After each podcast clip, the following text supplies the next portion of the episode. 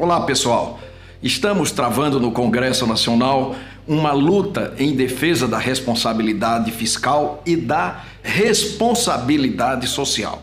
O orçamento aprovado, vocês viram, grilou 35 bilhões de reais que iriam à previdência social, ao seguro-desemprego e aos benefícios para deficientes.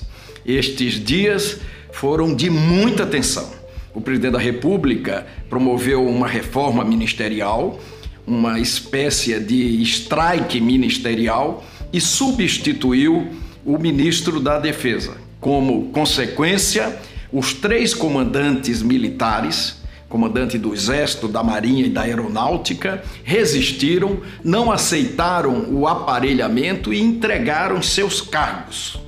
No Senado também aprovamos projetos importantes para o país. Um deles define que o fornecimento de água potável é um direito e uma garantia fundamental à população.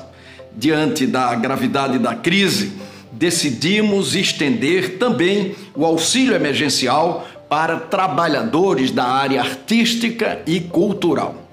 E criamos uma multa na CLT para inibir empresas que pagam salários menores para mulheres que executam os mesmos trabalhos, os mesmos serviços dos homens.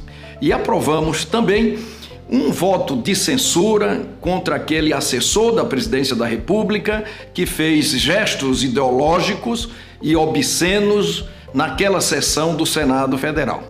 E recebi uma tarefa relevante do presidente do Senado Federal, senador Rodrigo Pacheco ele me designou relator do seu projeto que trata da repatriação de recursos de brasileiros no exterior. O retorno desse dinheiro ao país poderá ser feito pagando impostos, multas e juros menores e permitirá que retorne ao país neste momento de crise não é? e reforce o caixa da União, das empresas, dos estados e dos municípios brasileiros. Você lembra quando presidente do Senado, fizemos duas repatriações.